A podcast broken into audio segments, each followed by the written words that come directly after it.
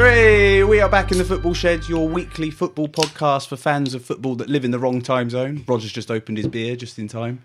My name's Jon Hewitt. Jeff King is here. Good day. And Roger Gibbs is here. Hello.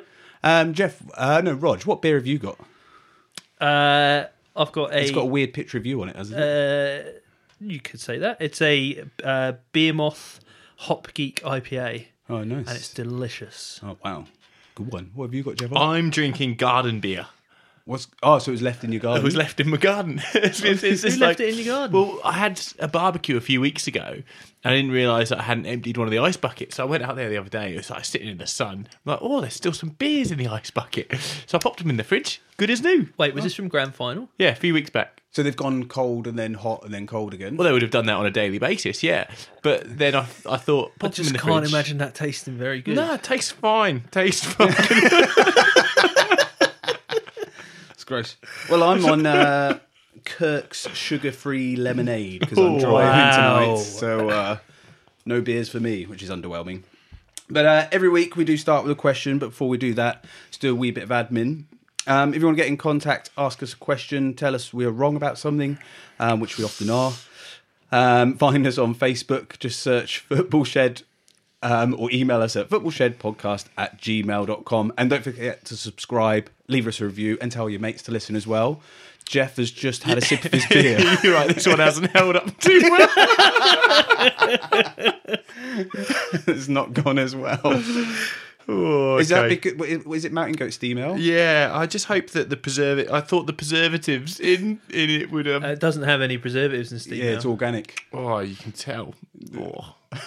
Good one. Um, well, let's start with a question. Um, it's been International Week, which Check in I'm next not week gonna to throw it see if away. Jeff's still alive. That's a good sound for International Week.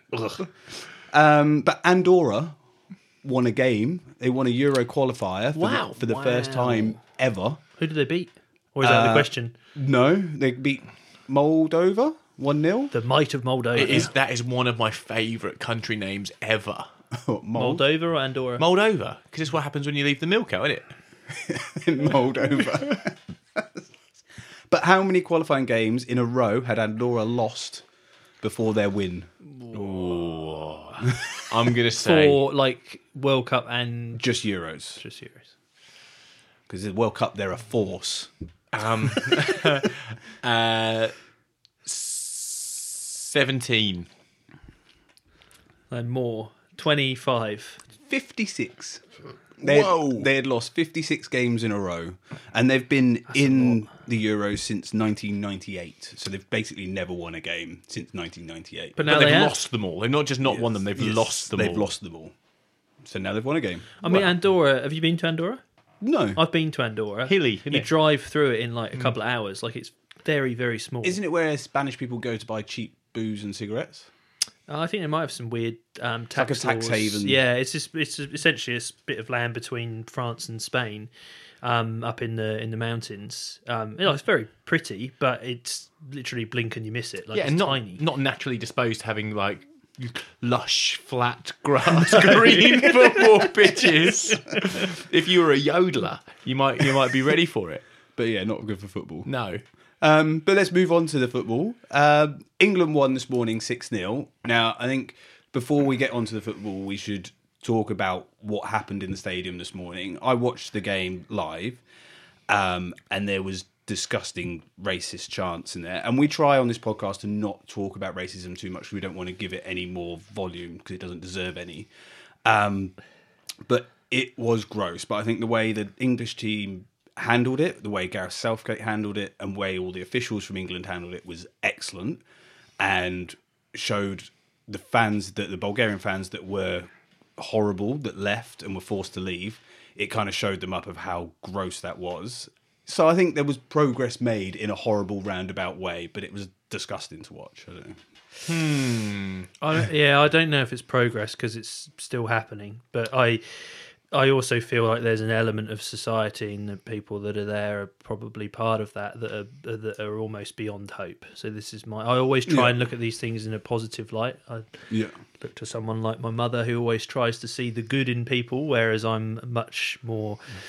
Uh, have a much more of a tendency to be negative, as you both well know. Um, but I feel in these instances there's not much you can say that is positive, and I think that even usually education is the answer. But I think with some of these people and you know Nazi salutes and the like, and being proud of it, and I mean even I think the bits that disturbed me perhaps the most weren't necessarily the actions of the, that minority of fans, but also some of the um, the people around it. So you saw the Bulgarian press afterwards were laughing and joking mm. like and, and some of the fans like it was you know an Yeah. acceptable thing. And the and the coach was talking about his immediate reaction was he didn't hear any of it therefore it didn't really happen. That bit worries me more than the fact that there are and and you know i hope that perhaps we look at that as a society i mean by we i mean english as well and i think that unfortunately this is something that's very prevalent Yeah. across the world at the moment, but is you know becoming more so in the UK. And I hope that everyone just looks at that and is disgusted. Like you got um, Tyrone Mings on his debut, Yeah. Who was brilliant. Who was brilliant, but not only is he having to deal with you know making his debut, he is then having to make do with you know his first touch being racially abused. Like I just and I I, I couldn't. But that's um, why when I say- the players enough for the way they um, handled it. That's why I say I think progress was made is because the English players voiced it and went straight to the referee and went do something about it. Like I've never seen that before happen. It's always just been at the end this happened. There's never been a we're stopping and you're going to say the announcement that you have to say by the UEFA Yeah. rules, which I don't agree with. The UEFA rules are strong enough. I think think it's the right. Like I think Bulgaria should be chucked out of the next ten World Cups. Like fuck them. then it'll stop. Yeah. But um, I think the way that the English team went about it and were confident enough to go, no, we're standing up as a team and going, no, we're going to not play unless this stops or something is said. I think that's good. But and not only that, but just the extremely professional way that they dismantled Bulgaria. Yeah. Like, but the I was reading the um I wasn't watching this live, but I was sort of reading the commentary come through, and when um Sterling scored um England's fourth, um the the commentary, which is usually fairly understated, was "Eat that, you racist tossers." Ha- Harry Kane, the assist king, gives an open goal to Raheem Sterling to end another nice team move, and I just saw that coming through, and I like laughed out loud because I was it just was that sort of relief. There's like what everyone feels, but you don't normally see that in Yeah. like commentary that's being published. The, and the I crowd just- was singing "You racist, you're racist bastards," and you know you are. which, which you know, it- I mean, it's not, it's not nice, is it? That that that's funny, but it was funny. Um, I think uh, we've discussed this before. It's a societal problem. This isn't a football problem. UEFA can't fix this. This is a problem in our society. Yeah. And what makes it so challenging for us is is having a mirror held up to the society that that we don't often see and you know you can live in a you live in a bubble you can ignore it you can consume the media you consume but England is the media you consume. Watching English football is something that you consume that you allow into your bubble in safety. And when you see something like this, it's incredibly challenging. And this is what's happening in societies across the world. And the difference is it was broadcast across the world last night. Yeah. And that makes it challenging for people who don't often have it in their bubble to to witness it. Uh, by no means am I saying that that's right or wrong. I mean, Yeah. I am. It's wrong. Yeah. But what it does show is that this stuff goes is just going on right now and it's more prevalent than it was before and we've just had we just scratched the surface last night and we saw it and we saw the you know when they kicked out those those thugs with their hoods on Yeah. they were proud of themselves and Yeah, that's, that's, they this thought- isn't a football problem Yeah. kick kick kick them out of the competition kick them out of world cup qualifiers it's still going to be like that Those people these, still exist. these kids are still going to come straight back to the next local game that they're just Yeah. I'm not saying Rogers no hope for them but at the moment they are who they are and and punishment doesn't fix Yeah. Well, people if you say kids, are, I think a lot are. of them probably aren't kids, and I think a lot of them are, are at a point where it would be very difficult to change their attitudes. So we should just put them all on a big spaceship and send them off into the unknown to form a planet of their own if they want to, and they can take Boris Yeah. and Trump with them and various other people. I shall stop. watching the game, we'll move on to the football a bit, but watching the game, it was the bleakest stadium. It was, yeah, it was like- grim, and the pitch was horrible. pitch was horrible. The floodlights didn't really work, and it was just this dark, concrete chasm, this massive hole that they played Yeah. football in, and it was just awful. And I watched it this morning whilst, like, before work, getting ready, having breakfast, taking the dog for a walk, get, having a shower. Every time I left the TV, we scored. I don't think I saw one of the six goals. The only thing I saw was some idiots being idiots, and I missed everything good about it. Yeah. But we smashed them 6 0, and brilliant result. Especially oh. after losing 2 1 to Czech Republic last It week. should have been more. The amount of chances that were missed was was agonising. Really, I'd say that amazing to say that Harry Kane with three assists and a goal didn't have a very good game. Yeah. but you'd argue that he didn't. Yeah. like the amount of chances he missed and, and times he was offside and, and wandering. But you know, three assists and a goal. Yeah, it's, it's a pretty pretty good. good, tally. It's hard. Do you think it's that Bulgaria were incredibly poor, or that England were quite good? I think we were quite good. So they probably got a bit of a rocket, rocket, rocket, Yeah. rocket from uh, Gareth after the. Um, I think the loss to Czech Republic last week was a wake up call to go, you can't just turn up to these games and go, we're going to win. You have to still play at 100% the whole time. And they did that. I think Tyrone Mings came in and did really well. Um, I think Ben Chilwell's a way better player than Danny Rose at left back. Agree. Um, Who's that kid who plays centre mid that you like from Spurs? Harry Winks. He was great. Yeah, he was really good. And I think he gave us a bit more movement of the ball in the middle of the park. So who didn't play? Declan Rice, Yeah. And Mason Mount was dropped. So Barkley played. And I think Barkley who's good. is an international player. Like he's not. It's a bit like Harry Winks. They're built for international football, but they're not really built for the Premier League. Like they're not good enough at that pace. But international football, actually, they're really good. thing is Barkley, though he's obviously gifted, he's a real selfish player. So he's not quite on the twatometer yet, but but he's he's really um he is definitely out for himself. You know, if his first goal was laid on a plate for him, the, his first reaction was to praise himself for the tap in. You know, it was it was never look at the bloke who passed it into me and you know, yeah, go give him a hug. It- There, there was no team in it. There was a point in the second half where he was running for the same ball as Raheem Sterling, and Raheem Sterling could have taken it in his stride, and they were both the wrong goals. They were both they both broken the line, but Barkley took it on a weird bounce to get there first and just skied it. Like, actually, come on, kid. Like, this is But for the I- greater good here. But I don't mind him making mistakes like that because that's just an eagerness to get there. Like I wouldn't say that's. I think we all know Ross Barkley's not the smartest cookie. Um, so I think he just see ball, run ball, get ball, shoot. I don't think there's much of a like. Oh, Raheem might need and be in a better position. He's just go go go. He's, he's no Berbatov, is he? no. you know, um, so on the commentary this morning, Roy Keane was asked j- before the game what um, was Barkley's best position. Yeah. Um, and his reply was on the subs bench. Oh really? Pretty cutting. But I, um, no, I thought Barkley was good. The other, um, every time I watch Sterling at the moment, and particularly on these sort of high profile occasions, and I think this was high profile because not necessarily because the game, but we knew what was coming with all the other stuff. Like it was talked about leading up to it. We always used to talk about him making the wrong decisions. Whereas now, generally, he always makes the right decision. And I thought his second goal was amazing. The way he managed to stay on his feet, he got was getting fouled absolutely all mm. over the place, dragged back, scragged, mm. kicked, but he managed to keep his feet and was then still quick enough to get through and, and finish. And you just sort of see him doing stuff like that. And I, I honestly think that back end of last season, this season, he has now elevated himself up into that real superstar sort of level. Yeah. Like, He I- I scored eight he's goals in qualifying. Brilliant. Did you hear? So you watched the game. Did you hear the commentator? The classic, classic moment where the commentator goes, "Oh, you know, if there's one thing that everyone knows about Sterling, it's that his his finishing needs to improve." like, where have you, have you literally just been defrosted? Like, like, like where, where, Maybe if you would have said that 18 months ago. yeah, okay, when, when like, did you when did you rock up and get a gig get a gig on the telly? Like what It's when people, like commentators have things stuck in their brain. Like, oh, it's Raheem Sterling. I Yeah. say this, and then you go, no, you haven't actually watched football. Yeah, yeah. What are you on about? Maddison didn't get a game, obviously. No, so he went home ill before the Czech Republic game, but he Mm. didn't quite go straight home. He uh, went to the casino in Prague.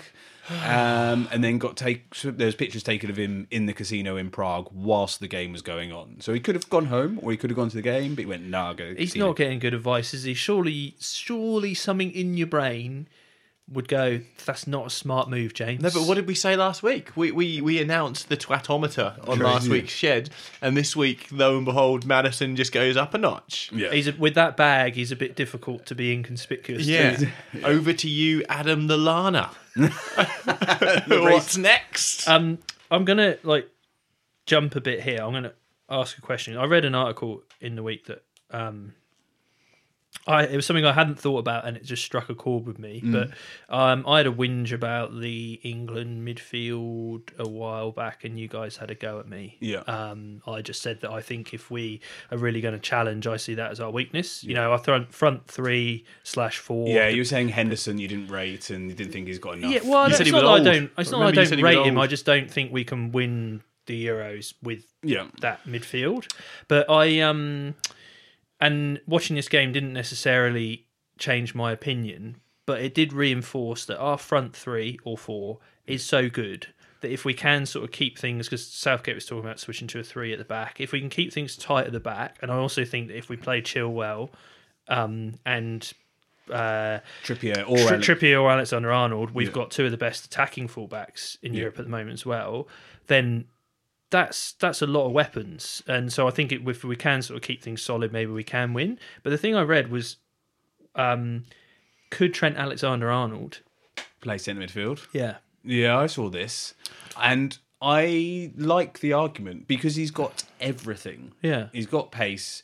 He's got the passing ability for sure. He like he's a playmaker at right back, Yeah, essentially. and he can tackle. He can defend. So, yeah, because um, one part of the one of the points they're making was that Steven Gerrard essentially started at right back, like when he was being eased into the Liverpool team. And I think the thing that we forget about with Alexander Arnold is he's still raw. He, Like he's a relatively new player, so he could Yeah. still, you know, it could be that he ends up being a midfielder. We saw Philipp Lahm do it, but that was a little bit different. Yeah. Um, he where played defensive. midfield. Well, Fabinho at oh, Liverpool Fabinho started fullback. was yeah. a fullback at Monaco, and then Jardim, the coach, went, "Oh, I reckon you could play defensive midfield," and just moved him there, and then went, "Oh, you're one of the best centre midfielders in the world now." Anybody is now. Yeah. But yeah, I just saw that and I thought maybe there's something in that. And then I was like, oh, maybe he could be the answer for England. and we because Trippier's going all right. And I think you know, the, the right- one thing we lack in that midfield is if you've got Rice, Winks, and Henderson, they all will work hard and they're okay on the ball. pace, though. They can do a bit of something, but you need someone that can do that X factor pass that does something. Mm. They re- they a recycle. Maddison or a Kevin De Bruyne like style player. They, they constantly recycle. Uh, what I was impressed with during this game, without getting too too far off it forward, is the the ball possession in the second half was amazing. Yeah. the England kept the ball, and don't get me wrong, there were there were points where they were keeping it in tight positions. Obviously, it was in the middle third, but there were points where the the interplay was very very neat, and um and that's from England's midfield. So I don't necessarily feel that that area is weak. It's probably the weakest third on the pitch for England, but I wouldn't say it's weak globally. Remember, on a global level, you never get the perfect team Yeah. because it's it's a national team, so, so you can't just choose the best player. So England are not up against teams that are perfect. I mean, look at Argentina. Argentina have got the have had the best forward line in the last decade, but yet the rest of their team's been like you know up a, up a Japsy. Yeah. Well, and they've, been- they've been a bit like, um, uh, you know, the England golden generation, and they've been trying to shoehorn players into a formation rather than necessarily picking the best team. So, so I say the, the midfield the in last night's game was actually was actually good, and I think Harry Winks made the difference. So he was always willing to run. He was always always on the front foot, and I think he was trying to penetrate. So, uh, sorry, back to your question, Trent Alexander-Arnold, maybe, Yeah. don't know. I don't know if it's the Don't know answer, the bloke. but I, I also think Does you he just- want to? But he said he was just happy to play anywhere. He, Oh, of he course did, he he, did. did the typical toe the line, like oh, yeah. Labrador. But I think um, I think you just need um, in midfield three, an international team just needs to do its job, which is win the ball back and then give it to the better Yeah. players. But it'd be And nice to have like a Toni Kroos or someone like It that. It would be great, but, or a De Bruyne. but you then know, Germany's like- midfield's not great at the moment because they've No. only got Toni Kroos. Like France is the only team in the world really where you go Kante, Pogba, Matuidi, great. They're brilliant. They won the World Cup. Who've, who've Belgium got in the midfield? Um, De Bruyne, someone else, Fellaini. someone else. Fellaini, Witsel. Witsel. Witsel, that's pretty good. Yeah, it's pretty good. But again, it's not perfect. Yeah, that's it? because because it's international football. So you can't get a perfect. you look top- at the England team and you go, "Oh, it's not perfect, but it's pretty good." Yeah. No, and I think I mean you can't winning six 0 away from home. You cannot take for granted. And I, but I just think I, I you look at any other team in the world, front three, front four. Ours is as exciting, if not more so. No, Like you know, um, Rashford played instead of Sancho this this time. Started his first goal, brilliant. Brilliant. Yeah. Like and, and to have players that can do that. I mean, I yeah, it makes me excited to you know to watch England. Let's move on to some other international teams. One team that I'm mildly excited about to watch in the next few years is Norway, who drew with Spain one all. Oh, The reason being because Martin Odegaard, who I famously said's awful, um, turns out to be really good. um, but they have And still very young. Yeah, well, they have the, Norway as their coach have Lars Lagerback, who Oh, yeah. famously did well with Sweden, Very experienced. very Yeah. experienced, and just has flat back four, four midfielders in front. Yeah. defend, defend, defend. But then their front two is Odegaard and Josh King up front at the moment. But the but guy who's Josh King, Yeah, the that- great Swede. Norwegian, Sorry, Norwegian. Like, oh. um, and uh, yeah, it's a very Norwegian name. But uh, and his understudy is Alfie Haaland's son. So they've got another striker who's going to come through. Who's going to be a world beater. They're quite different players though, and like, Yeah. Haaland's big. Yeah, they're play different, but ba- but they've got two people who can finish. Yeah, yeah. and they've got someone who can create, and then they've got a solid. What's the rest of their team though? I don't. I Oh, don't they, really. they played four centre midfielders against Spain. They didn't bother with wingers. They're just like four centre midfilders stand here. So they're trying to just shut it down. yeah, yeah. It's basically Tony Pulis football, but but international. yeah. And you're excited to see this Tony Pulis Yes. international football, Yeah. right? Okay. Yeah, I'm looking forward to it. um, and Northern Ireland went very close against Holland, so they were one 0 up with ten minutes to go, um, and they could have won away. Northern Ireland were top of their group, um, but they played all the easy teams first, and now they have to play Holland twice in a row and Germany twice in a row, which seems a bit mean. Did they win this morning? They won this Was that morning friendly, against Czech Republic this morning. It was friendly.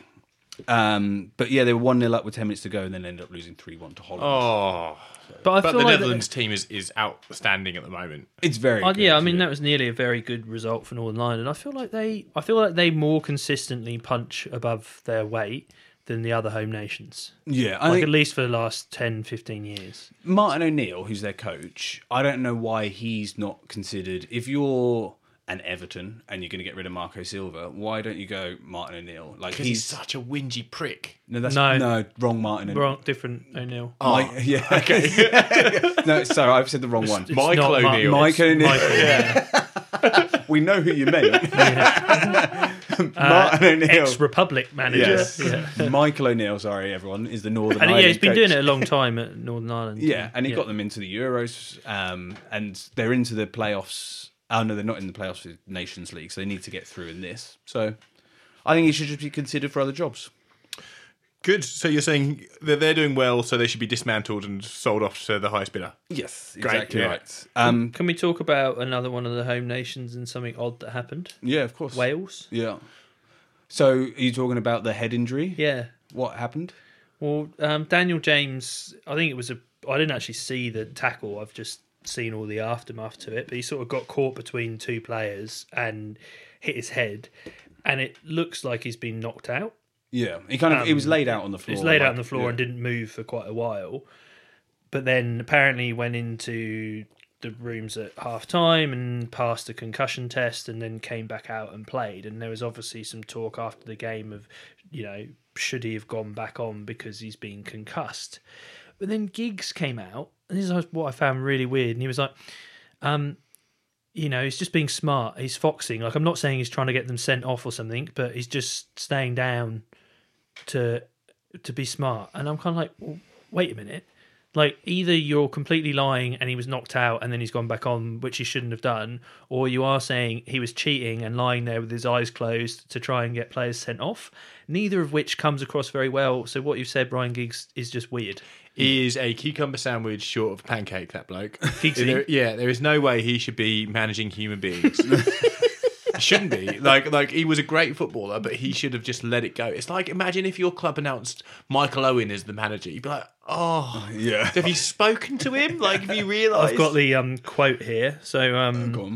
Uh, he was compos mentis, Giggs said. We did tests at half time and he passed them. He stayed down. I say about players being smart and he was smart. He stayed down and that was fine. Physios came over. There was no problem. He stayed down. He was a bit streetwise. He told the doctors, I'm just not moving. I'm just sitting still. Not to get anyone sent off, but just using his nous. At half time, he passed all the concussion tests. He was fine. I just read up like, bizarre. That's a- Just- yeah, that's yeah. a- he- like, it's stop like, talking, stop I haven't Yeah. quite decided what my story's going to be, so I'll give you all the stories. Like, just yeah. All the class of '92 are crap at managing football teams. No, aren't Phil Neville.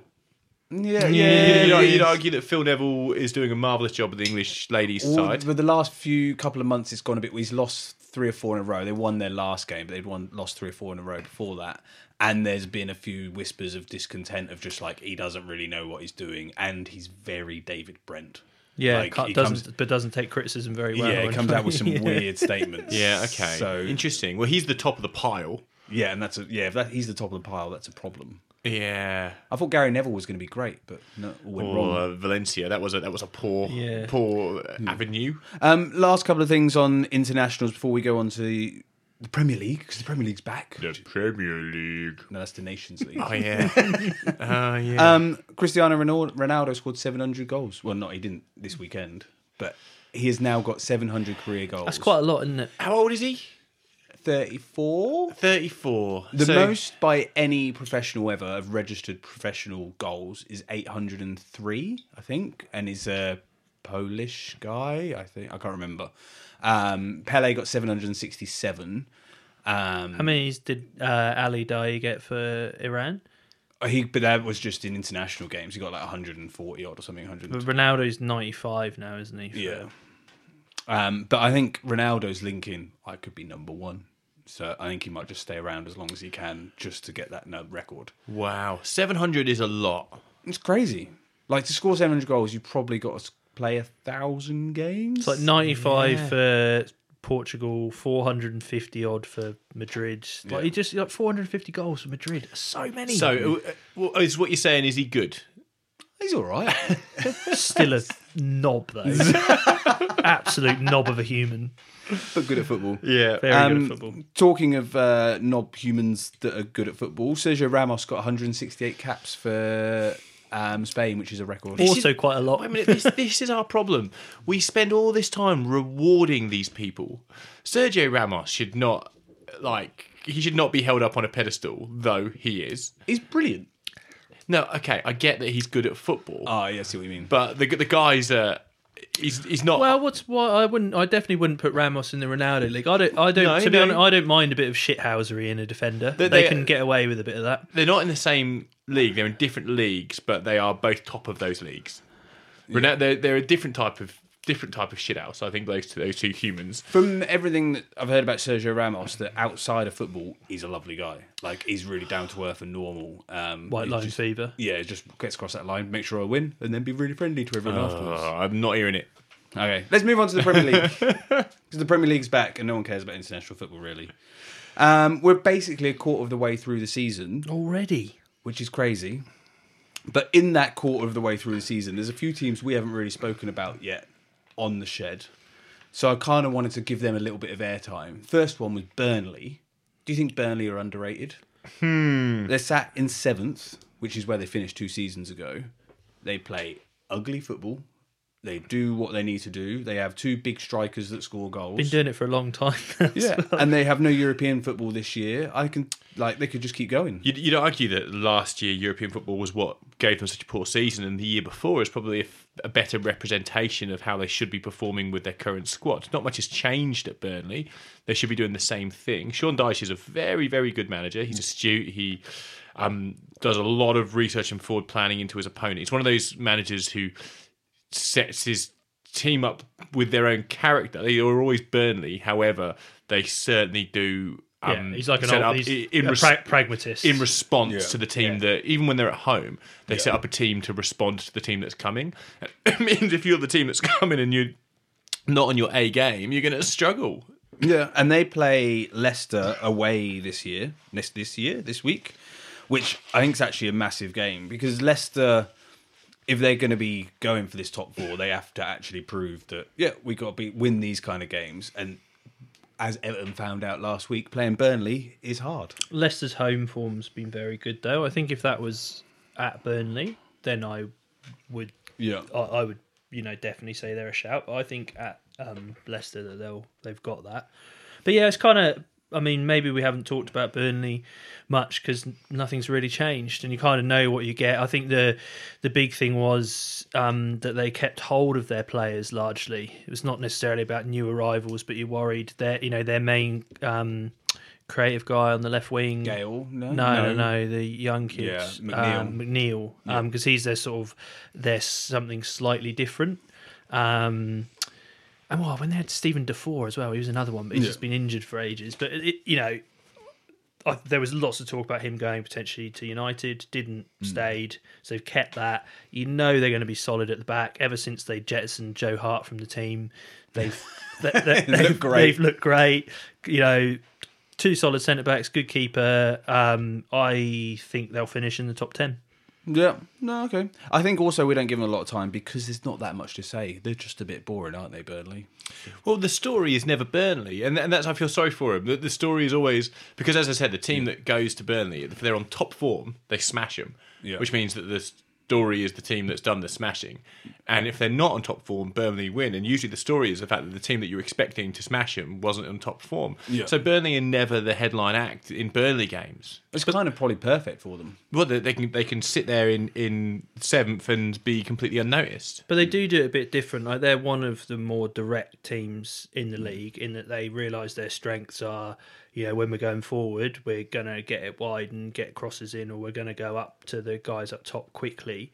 Um, and, and you know, like Chris Wood and um, Ashley Barnes are physical strikers that will cause a lot of centre backs problems, and so I they're difficult to play against. I agree they they set out to negate the other team, but they've also got there aren't that many teams that attack like Burnley do in the Prem, um, and particularly when Burnley are at home, it's a very difficult place to, to go, and that that's always the first thing that's gonna you know set you up in the Premier League. And you know, you can tell. Uh, a t- there's there's a there's a surefire way to tell a, a pragmatic team or a, or a, or a non or a flamboyant team. Yeah. Shall they say? Are those two things opposites? So I'll, I'll use it like that. Yeah.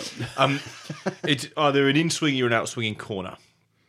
Yeah. Statistically, the most goals that can be scored that have in the history of football been scored from corners have been on an in swinging far post delivery. Yeah. However, the least attractive goal that you can score from a corner is from an in swinging far post corner, which means you don't really remember them. They're Yeah. bundled in, they're headed back across the goal. It's it, they come off shoulders. They're horrible goals.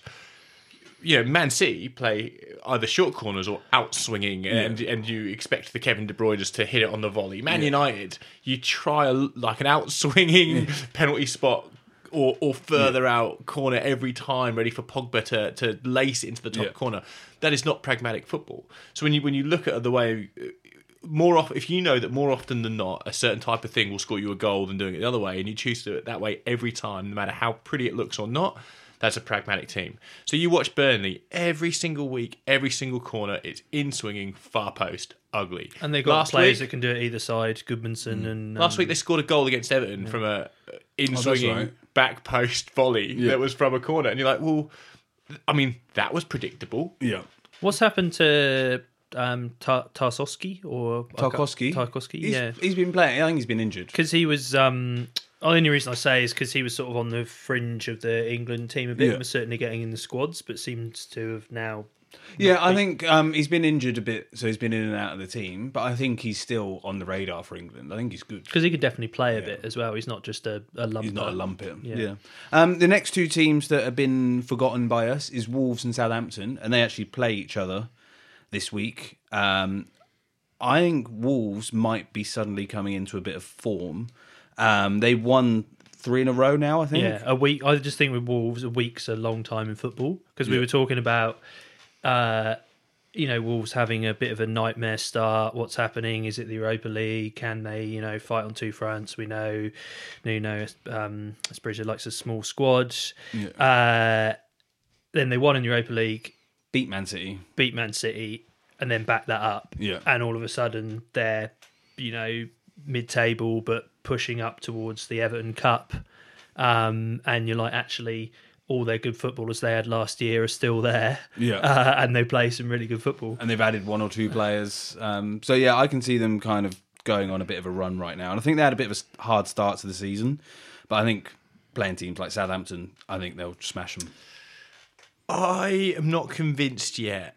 I hear what you're saying, and you and you're both you're both speaking sense. I'll give that to you. There's, there's logic there, but you remember a few weeks back we had a look at the the way they actually play football. Uh, remember there was there was a conversation about how they're changing their style. Yes, It wasn't a kind of uh, a, a double edged counter with with overlaps. It was actually possession based, and I just am not sure that this first half of the season we'll see the fruits of that yet. I, I think that it's going to be until after Christmas where where that has really bedded in to the point where they start getting really good. But if it works, I think they're going to be very good by the end of the season. I'm just not sure if we're going to see it yet. So, so I don't think, I don't expect them to steamroll the next three games and be, a, you know, the top form that we were expecting from the beginning of the season. I think it's going to take a few more months. I think the um, there's something in what you said last. I can't remember it was last week or the week before, but essentially, um, they haven't really brought in new players, but because they signed some of the players on on loan, yeah. and can those players back up the great season they had last year? And I think the biggest one there for me is um,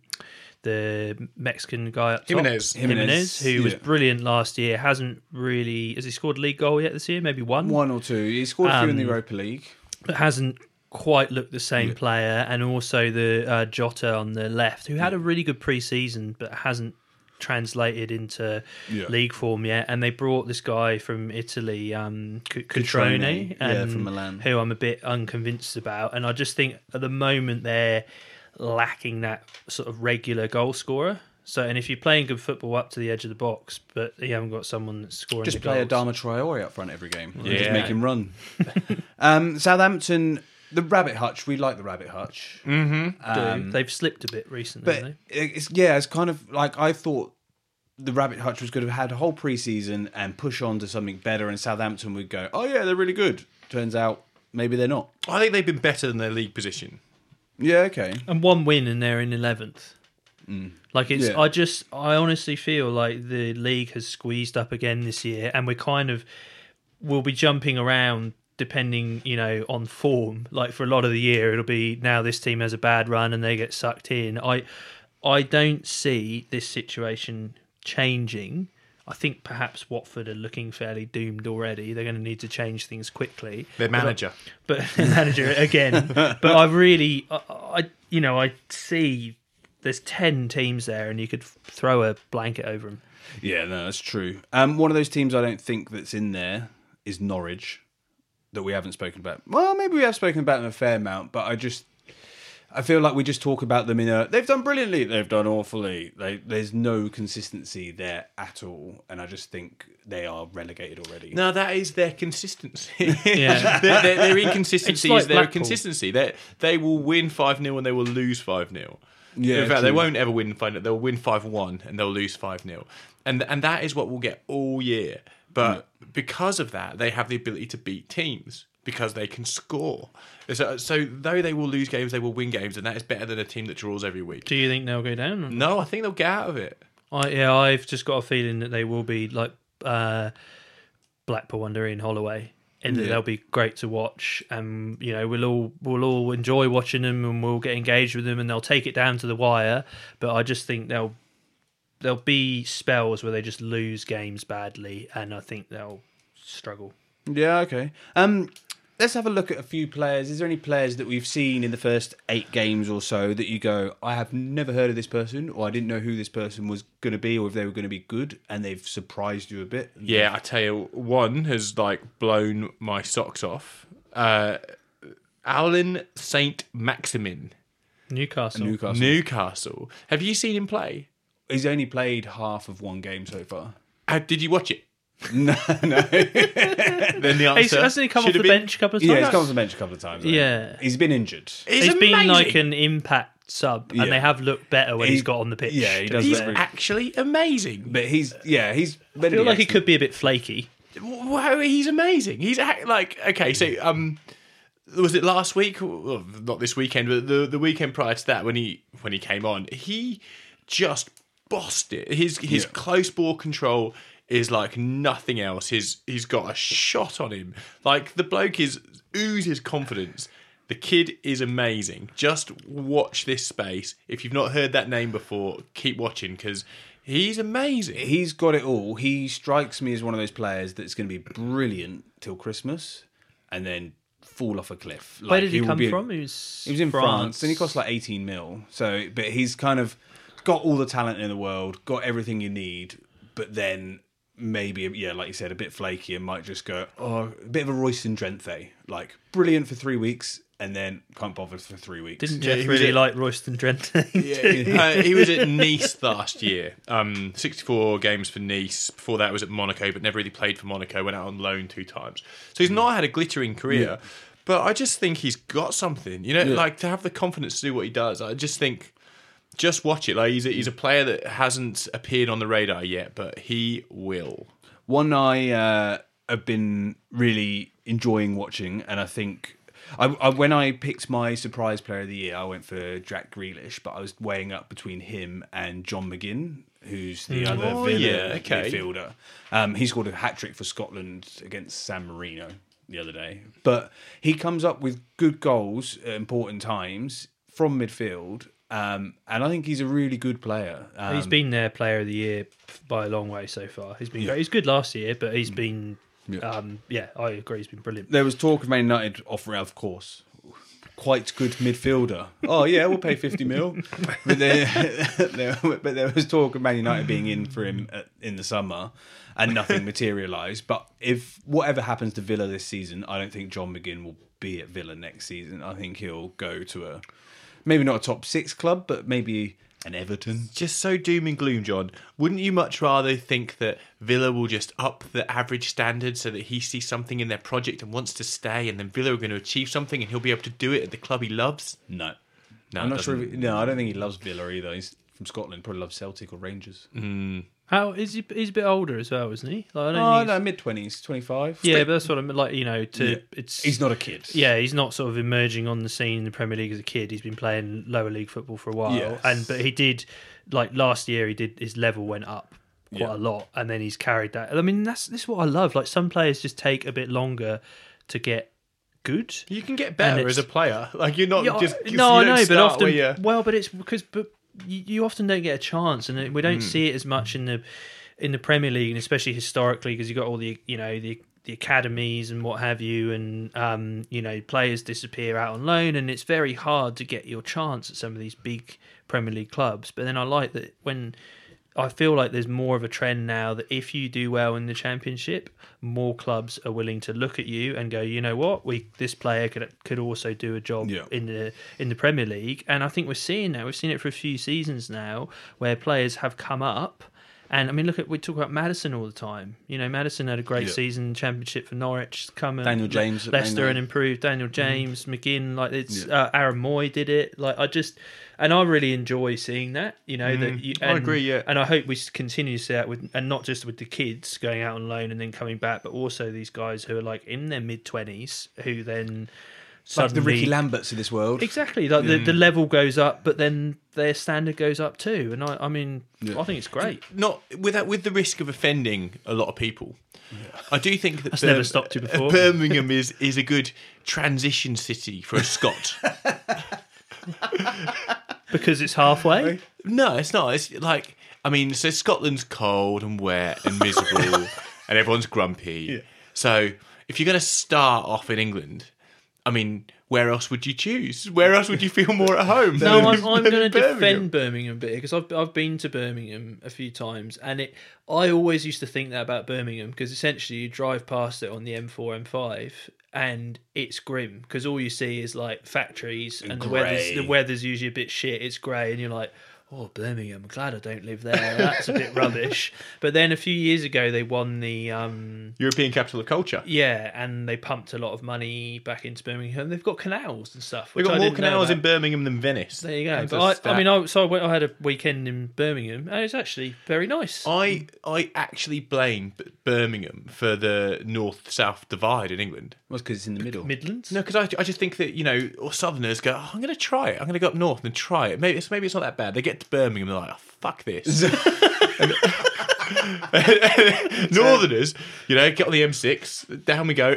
Oh, if it's like this down here, I'm I'm I'm going back to bloody New Putney. Have we got? Was there a football angle to this, or was it just Well, he's Scottish, isn't he? You say he's Scottish, and I said it's his hometown club in, in Aston Villa. right? Yeah. Mick John McGinn. Yeah, so after that, you can go to Newcastle or somewhere else that's Sheffield. Good Shall I keep theory, going?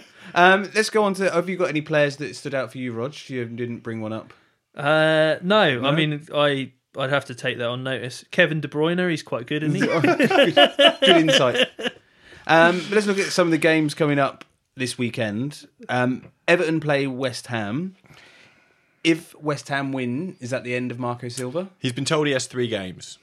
Okay. really? Do you know what the other ones are off the top of your head? They're the following two Good. after after this week's. Um, no, I don't off the top of my head. Uh, so the rumor has it he's had he's had a few meetings with Moshiri. One was two weeks ago where he got a backing, backing, backing.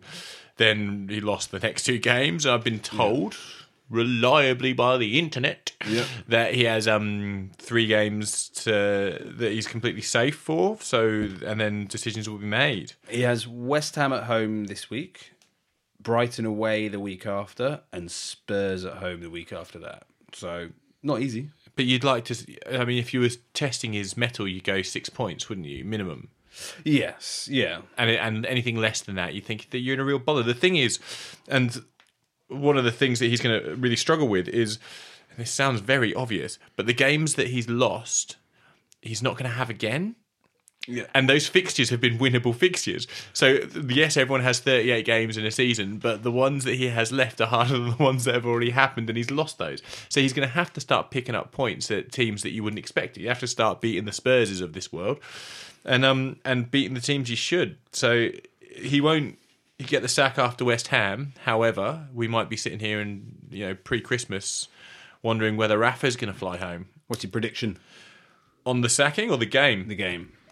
I think West Ham are going to beat Everton. Yeah, so do I. I think uh, 2 1, 1 0. Your home form's usually pretty solid, though. Uh, I just think that West Ham are in a really good vein of form. Yarmolenko's come back solid.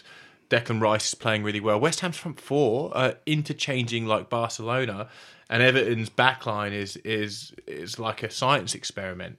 like it, it's it's horrible. So I, I though yes, they play well at home, but the the at the mood slowly turning. Remember I spoke last week like all you want to do is see him try, and we're not seeing him try. So Yeah. I, I think um Rog, what do you reckon? I think Everton, it's still West Ham, and I always worry about West Ham away. They're just, you know, they're always liable to not turn up at some point. Um, I think Everton is at home. I think if it was away, I'd definitely put it down as a as a banker for West Ham. But I think at Goodison Park, Everton really need a win. I have a feeling that you'll get it unconvincingly. At the bottom of the table, Villa play Brighton. Um, Villa got a win last week against Norwich. They're going to have to beat teams around them to stay up. But Brighton um, have got a bit of form recently. They just beat Spurs 3 0. And I think they're looking to work out how to play under Harry Potter. Um, and so, yeah, I, I think it's going to, I do, that's my kind of sneaky, I think it's going to be a game of the weekend because. I was just going to say I'm really excited to see that game because Yeah. I think they both play good football and having watched, I think Brighton will go there and, and try and play. Um, so I think it'll be quite an open game. I could, I, yeah, I could see goals in that for Yeah, sure. I reckon it's a score draw two all. I reckon. Hmm. Jever. Not convinced, you guys. You've not you've not sold me on this game. Oh, have you not? Oh, Uh, I I like watching Brighton. Nil nil snooze fest. Is that your? Yeah, just remember it's cold and wet, isn't it, in Birmingham? and Brighton, they Brighton, they're used to palm trees, so I just think they're out of their depth. um, let's move on to Spurs against Watford. Um, same question really to Marco Silva. Spurs lose. Is that the end of Pochettino? Pochettino will not get the sack. Pochettino will leave. Yeah, That- that okay. is that is my declaration. I, I think that Even if the results continue the same yeah, way. I, I think he has um he has too much credit in the bank to get the sack. He could he could finish fifteenth and not get the sack. However, he is the kind of manager to go. I don't think that I'm invested in this project anymore. It's the best thing if myself and the club part ways. I, I think that's the kind of tactic he'd take. He's they're definitely not going to sack him. Is there any value in leaving though? When you're on a six million pounds a year contract, don't you just wait until you get fired? Well, yeah, because you ruin your your reputation. Like if you You don't get your that's- payout. Depends on your If integrity. you've got as a five year coach, I contracts, it's thirty million pounds. Yeah, but that's what Mourinho does, you know, and Yeah. and look at the mess Mourinho's in after doing that from Manchester United. He'd Yeah. probably get another job though, so that would soften the blow of Yeah. like he's still. I, I don't think his brand has been damaged yet to the extent that he wouldn't be very desirable on the market for other jobs. I no, think no, it- he'll be snapped up. I think he'd be snapped up. I think people see the situation at Spurs as more of if he was given everything he wanted, he could have achieved more with the Spurs side. Yeah. So I think that people from the outside looking in would see that as the issue at Spurs, not Pochettino, and they'd just say, you know, you can't blame the man. He's wanted to progress year on year on year. Mm. But he's done it with t- with that one hand tied behind his back because Levy won't ever give him funds. But Le- like Levy's pretty ruthless. I kind of feel like he would sack Pochettino. Like, I wouldn't he take a similar approach to United in that if Spurs, because if Spurs want to continue with where they're at right now, they need to, and the kind of signings even this year that they made, they need to be in the Champions League. So if Spurs Yeah. can't mathematically get in the Champions League or they're struggling, I could see them part ways. And Jose Mourinho's out there. They could, Spurs could have Jose. I don't think I'm ready for Jose to come back. I just yet. like just- he's been doing lots of spruiking during the um international break. Like he's been just popping up on TV shows and like he's ready. He's like, look at me, I'm just here. Um, if you want to sign me, I'm ready. I don't, And- and then trying to pretend like he's changed, but he won't have. And as soon as he comes no, back, it'll be friendly for six weeks and then ruin their club in two years. It's the same cycle. Um, Palace play Man City this weekend. Last year, Andros Townsend scored a wonder goal. Oh, what a goal this was! and Yeah. beat Man City. And Palace have a very good record against the big teams. Um, and Man City are on a losing streak of one. I met a bloke today Oh yeah. who I've not seen in a decade, not seen in ten years, and I met him on the way out of a toilet, and I actually really needed the toilet. What So was you this? bumped into someone you know. yeah, yeah, but straight straight From away I'm like. previous toilet experiences. No, Or no, you're no. giving no. us a bit of an insight I, used, used to work, your, used to uh, work with him in a different job. secret but, handshake? But um, I really needed needed a wee, but because I'd not seen him for ten years, I had to stop and go. Oh, hi, how you doing? I'm like, I just need a piss. Yeah. So, but he started. Come on, we'll, we'll continue our conversation over here. but that's the, you can't do that. You, can't, you want to come, come in? I'm enjoying this. You want to come in with me? Like, like isn't it? You can't do that. Um, but we started talking about football, and I'm like, oh, this is going to go for ages. I'm gagging for a piss. But um, he said to me, he goes, oh, Crystal Palace are doing really well this season. They're playing really well. And I thought, oh, there is a reason why I've not spoken to you in 10 years. they are disgusting. Absolutely disgusting. Um, They're doing. They are doing well though. Like but we're talking. About, I feel like every like the last two weeks, um, I've tried to get excited about Palace and be like, no, come on, Rog, be be objective about this. They are doing really well. But, I just so crap. Yeah, I can't get up the enthusiasm because I'm like, yeah, they're doing really well, but it's just Roy sort of doing what he does. And they're doing well now. This is their next five games: Man City, Arsenal, Leicester, Chelsea, Liverpool.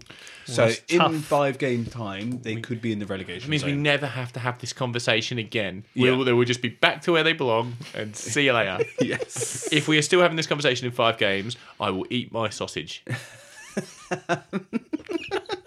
Not my. I mean, you know what I mean. I, I thought I'd leave it a bit of space for that. Toilet one per- sausages. Um, the big game. It's of a the real weekend, sausage. The big game of the weekend is Man United against Liverpool. Um, I can see Liverpool absolutely tonking Man United. Um, Their record at Old Trafford is not great. Five 0 But Ollie's at the wheel, John. Ollie's at the wheel. That's the problem. Do you know Liverpool uh, have only won two of their last eighteen at Old Trafford?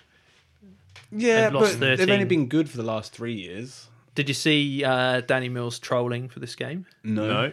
Um, it was, I quite enjoyed it. He was asked to um, put up a, uh, a combined team of the best players from uh, both teams, Yeah. all Liverpool players. and and then like like com- did it completely straight faced and like went through the rationale with every player as to why there were no Man United players in the team. I thought that was quite good. That's Yeah. amazing. Um, on Man United, Martial should be back from injury this week, I'd speak for you, I think. and Sanchez is out for two or three months. In he got injured on Chile duty last night. So does that mean he comes back? No, but it just means that we haven't lost him either. God, times are pretty grim if you're if you're taking a silver lining out of that one. Yeah, Uh, you know, you're gonna need a little I, I mean, I I talked about it last week. I think in terms of you've missed Martial, and I think that you know he's, he. I saw him as a very important player for you this year. So I think that's big. I also think it's big against Liverpool because he is the kind of player that can get in behind the Liverpool fullbacks when they Yeah. bomb on. Like you know Alexander Arnold, if he does, if Liverpool play expansively and gets gets forward, then Martial could cause them some problems. This is the kind of game that United will win You reckon? Because it. Uh, okay, if you ignore football, like, Yeah. like Yes. ignore ignore the football and ignore the history. So ignore everything you've known. everything. Ignore all logic. Yeah. This is the kind of game that if United win, it will be the the narratives will be just sickening. Like, oh, he's turned it around. He's won this.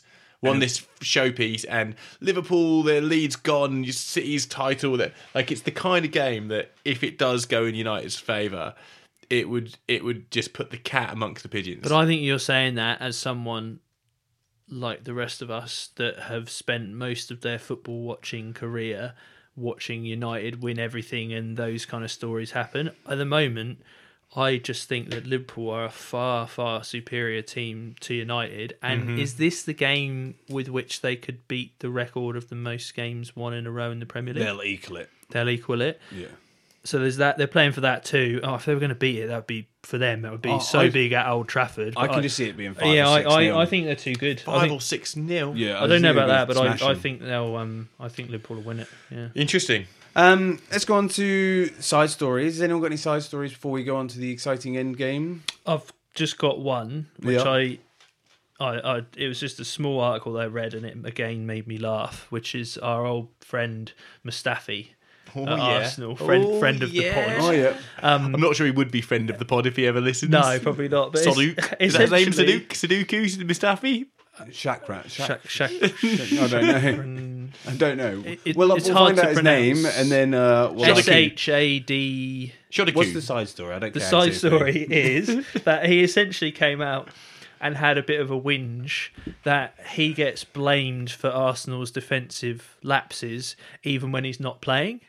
So, like, I mm. think there was something that had come through on, you know, like fan forums or something again, essentially blaming him for some goals that Arsenal had conceded, and he wasn't even on the pitch at the time. and it's like it's got to the point now where he's like just blamed he's for picking up on it, and he is literally blamed for everything. You made your bed, Soiku. yes. But I just I just appreciate that because I mean I I think everyone just thinks of him as a bit of a disaster zone, and He's won the uh, World Cup though. he has won the World Cup, but I just I don't see that changing. No, really. it was brilliant. Um, I've got a couple of side stories. Firstly, um, this came from Dom on Facebook, actually about Man United. Um, did you know that Rashford goal, Marcus Rashford's goal per game ratio is 0.266 for Man United? That's lower than Nicklas Bendtner, whose Whoa. goal ratio is 0.275 for Arsenal. Does that factor in though that Rash? I wonder if you did that in minutes on pitch. I think it would look perhaps different because Ra- Rashford's had so many substitute appearances like in his career that that's, maybe that's not quite fair. So, Not fair. Well, not a fair comparison. I mean, Rashford's played 180 games and scored 48 goals. Bendtner for Arsenal scored played 171 games and scored 47 goals. So yes, there isn't minutes in there, but still. yeah, surprise. I mean, and he's been stuck out on the left wing a lot. In it, I mean, and maybe part of it. I think Rashford's brilliant. Um, I think he's probably a number nine, and I think you need to just stick him up front and just say. I don't play- think he, he doesn't play like there. playing as number nine. No, but I feel He's like come out and said he doesn't yeah, like and he he doesn't prefers like running it. at people. Yeah. Yeah, true. So maybe, but so is he a winger or is he a striker?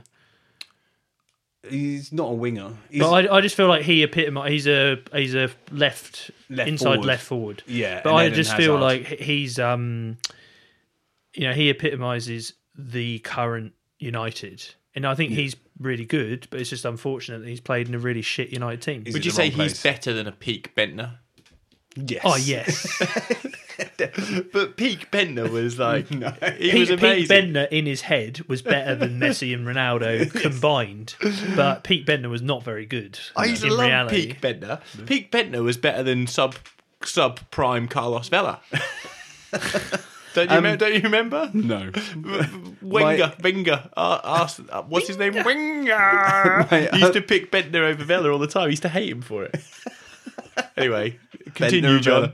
My other side story was that it's the North Korea South Korea derby tonight. Oh yeah, Um, they haven't and taken any fans. have No, so it's in the they're in the same qualifying group for the World Cup, so they have to play each other. Do they play on the DMZ? No, they play. So they have to play in North Korea and South Korea. So this is the first time they've played in North Korea since 1990. They're playing in the capital of North Korea, Pyongyang. Pyongyang, um, in the stadium there. Apparently, there'll be no fans there, so it'll be completely empty. It will just be the stadium. No media's allowed. No TVs allowed. No anything's allowed. I presume That's so weird. Wait, no North Korea fans either. I thought No. surely they'd fill it out. no, some army because generals. don't you or remember something. when they were um because they can tell them they've won. Then yeah they, they they created fake footage to say they won the World Cup. Do you remember that? Oh yeah. yeah. Yeah. Um, and so they it's completely closed doors, but I presume they'll have to have a FIFA official there to go. It was two 0 to South Korea, rather than them turn around and going, "Oh look, we ate one, ate one." Um, You'd be pretty nervous as that FIFA official. oh yeah, it wouldn't be fun, but yeah. Um, Son from Spurs is playing, so he'll be there. Wow. Um, and, Or will he? and North Korea have a striker who plays for Juventus, which I didn't know about. Oh wow. What's his name? Uh, I can't remember. But yeah, he's playing for Juventus. He just got signed this summer. It's really Juventus. interesting. I didn't, know that was happening at all. I like. I'm really interested to see what happens. But you can't get any Can't watch coverage. it. You can't watch it or listen to it or see it or anything. Um, are we going to have any A League chat, or we haven't really got time we for A League chat? really got time. So the A League started, but uh, There you go. It'll be there next week. Good update. Yes. Um, so we're going on to the end game now. Last week, Rog, you won kind of on a technicality, Weak victory. But we're going to clarify the rules for everyone this week. Soulless. So you pick a player, and you have to get you pick the right player from the team. If you get it wrong, you lose. However, the other person has to get it right to win. So you have to have a winner. You can't just have someone loses, you're out. Like tennis. Yes, just like tennis. What's coming out of your mouth? just saying words. We need a jingle, I reckon. Um, so, Roger, have you picked a game for Jeff and I to? I have. Um, so it's topical. It, the, I think the biggest game of the weekend uh, is Manchester United versus Liverpool. Yes. Um, so I've gone back to the last time that Liverpool won at Old Trafford in the league, yeah. which I was surprised about, which is actually 16th of March 2014. 14. So, to give you an idea of what was happening at this time, this is uh, Brendan Rodgers vintage Liverpool and the chosen one or the Yes. anointed one at United in David Moyes. Okay, so it was Moyes against Brendan Rodgers. Okay. Um, who goes first? Um, Jon, you can go first. what was the date? Sorry, not 2014. What was the date? 16th of March? After the transfer window. Sunday, the 16th of March 2014. Uh, well, I can give you the result if you like, which is that Liverpool won 3 0. Luis Suarez. Correct. Scored a goal. Wayne Rooney. Correct. Daniel Sturridge. Ooh, that's a brave one. Correct. Fellaini. Correct. Surprisingly not sent off. Um, Jordan Henderson. Correct. Ashley Young. Ooh, that's a good call. Ba-bam. Oh, what? Did he come off the bench? No, he was on the bench. Now, now, hold on. Who went first? I there? did, so I win. So you win. Oh god, It's a shame. damn it. I next, my next was going to be De Gea. Yeah, De Gea. Um, Van then Persie, uh, Da Silva. I don't know Oh, which one. Raphael or Fabio. Yeah, uh, Jones and Vidic centre back. Evra left back. You I could have had had. Evra next on my list. Cleverley came off the bench uh, for Fellaini. Carrick, Mata, who was subbed off for Ferdinand. Uh, Rooney and Januzaj started. Uh, God, yeah. Welbeck came on, and Van Persie. For Liverpool, Mignolet in goal. Uh, Johnson, right back. Skrtel and Agger as the centre backs. Yeah, they were crap. Uh, Jon Flanagan. Uh, God. Stevie Gerrard.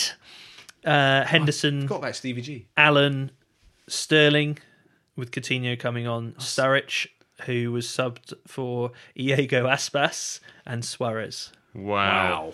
The Liverpool team, you look at that and you're like, They've come a long way. yeah, baby. like there, there are some good players there for Liverpool, but if you look at like player for player now, their team is so much better. yeah, they got rid of some big players and invested their money very well. Yeah. So that means I'm on two points, Jeff's on two points, and you're on one point, Rog.